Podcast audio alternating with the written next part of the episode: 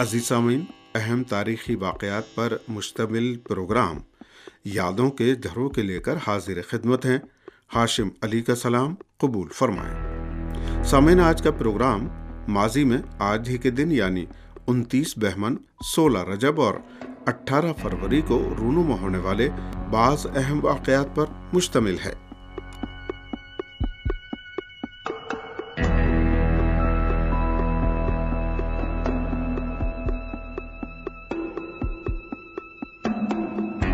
سولہ رجب سن پانچ سو انتالیس ہجری قمری کو محدث اور علم قرت قرآن کے استاد ابو منصور محمد بن عبد الملک کا بغداد میں انتقال ہوا۔ وہ ابن حیزون کے نام سے معروف تھے۔ ان کی دو کتابیں موجود ہیں، جن کے نام المفتاح اور الموضع ہیں، اور یہ کتابیں علم قرت قرآن کے بارے میں ہیں۔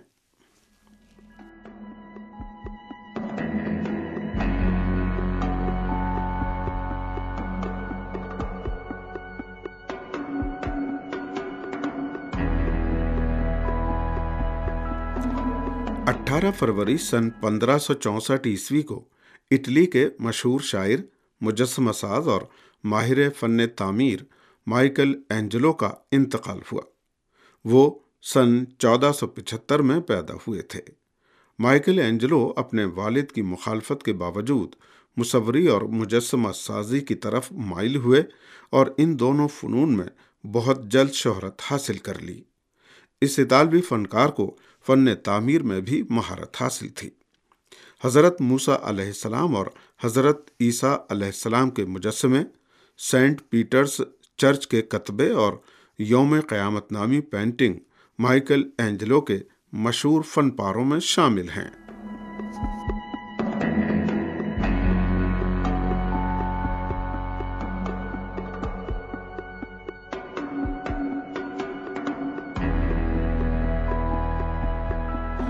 اٹھارہ فروری سن اٹھارہ سو چونتیس عیسوی کو فرانس کی سامراجی افواج کو امیر عبد القادر الجزائری کی افواج کے مقابلے میں سخت حزیمت کا سامنا کرنا پڑا۔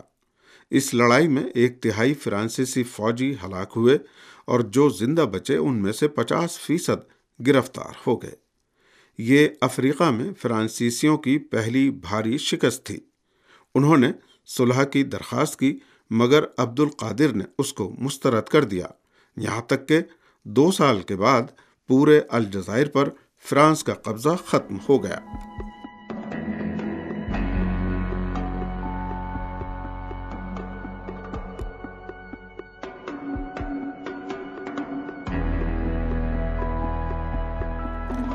اٹھارہ فروری سن انیس سو چھبیس عیسوی کو فرانس اور اسپین کی فوجوں نے امیر عبد الکریم ریفی کی قیادت میں چلنے والی مراکش کی مزاحمتی تحریک کو کچل دیا اور اس محب وطن مسلمان کو ملک بدر کر دیا۔ عبد الکریم ریفی نے سن انیس سو بارہ میں مراکش کے بعض حصوں پر اسپین کے قبضے کے ساتھ ہی اپنی تحریک کا آغاز کیا۔ سن انیس سو اکیس میں عبد الکریم کے افراد کو بڑی کامیابی حاصل ہوئی۔ حتیٰ کہ انہوں نے مراکش کے بعض حصوں میں خود مختاری کا اعلان کر دیا۔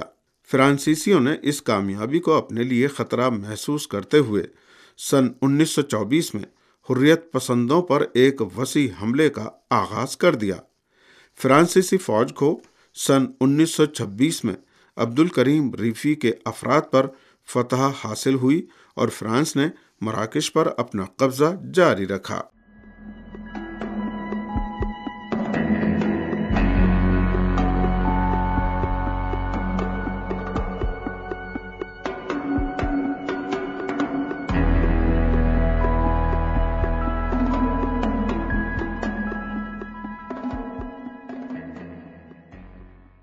اٹھارہ فروری سن انیس سو پینسٹھ عیسوی کو افریقی ملک گیمبیا کو برطانیہ سے آزادی حاصل ہوئی اور یہ دن ملک کا قومی دن قرار دیا گیا۔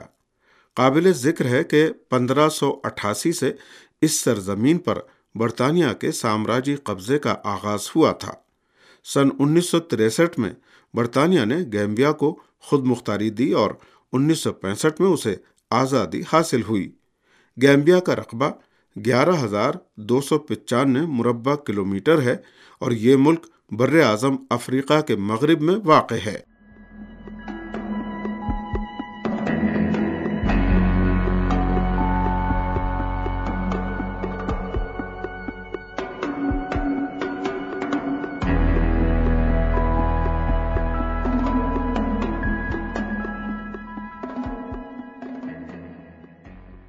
اٹھارہ فروری سن انیس سو سڑسٹھ عیسوی کو مشہور امریکی ماہر طبیعت جے رابرٹ اوپن ہائمر کا انتقال ہوا۔ وہ بابائے ایٹم بم کے نام سے معروف ہیں۔ ان کی پیدائش بائیس اپریل سن انیس سو چار کو نیو یارک سٹی میں ہوئی تھی۔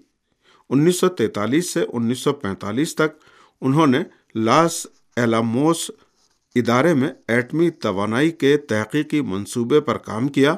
اور دنیا کا پہلا ایٹم بم ڈیزائن اور ٹیسٹ کیا۔ اگست انیس سو پینتالیس میں امریکہ نے ہیروشیما اور ناگا ساکی پر ایٹم بم گرائے تو وہ بہت دل برداشتہ ہوئے۔ اوپن ہائمر کا سرطان کے مرض کے سبب تریسٹھ سال کی عمر میں انتقال ہو گیا۔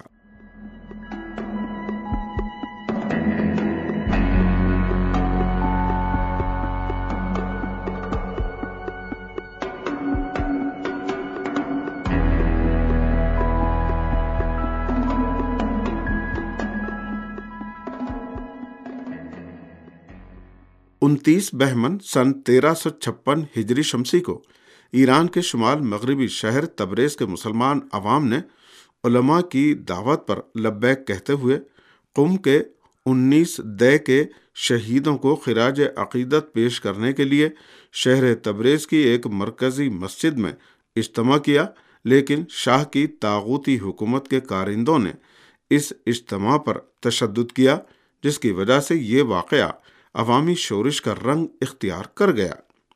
عوام کے اس انقلابی اقدام نے شاہ کی حکومت کو اس حد تک بوکھلاہٹ میں مبتلا کر دیا کہ شاہی حکومت نے اس واقعے کے بارے میں دروغ گوئی کی حد کر دی اور کہا کہ اس اجتماع میں شریک افراد سرحد پار سے آئے تھے۔ تبریز کے عوام کا یہ قیام حقیقت میں شاہ کے ظلم و ستم کے خلاف ایرانی مسلمان عوام کے طویل جہاد کی ایک کڑی تھا جو ایرانی عوام کے دوسرے قیاموں کا باعث بنا۔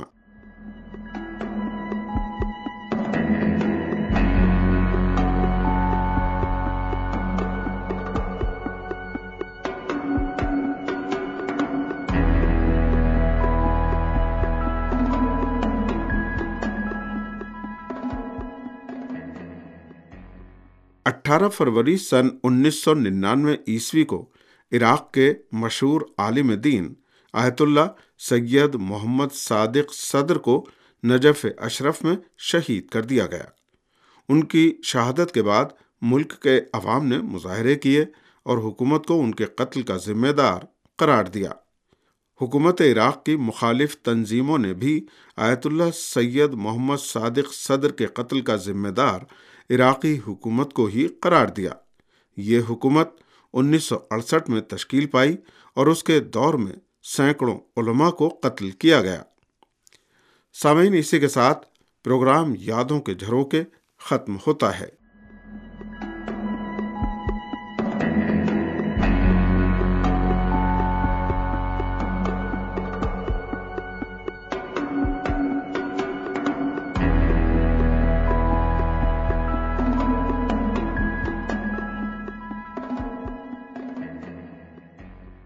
سامعین، ابھی آپ نے پروگرام یادوں کے جھروکے سنا اور اب پیش خدمت ہے آج کے دن کی دعا۔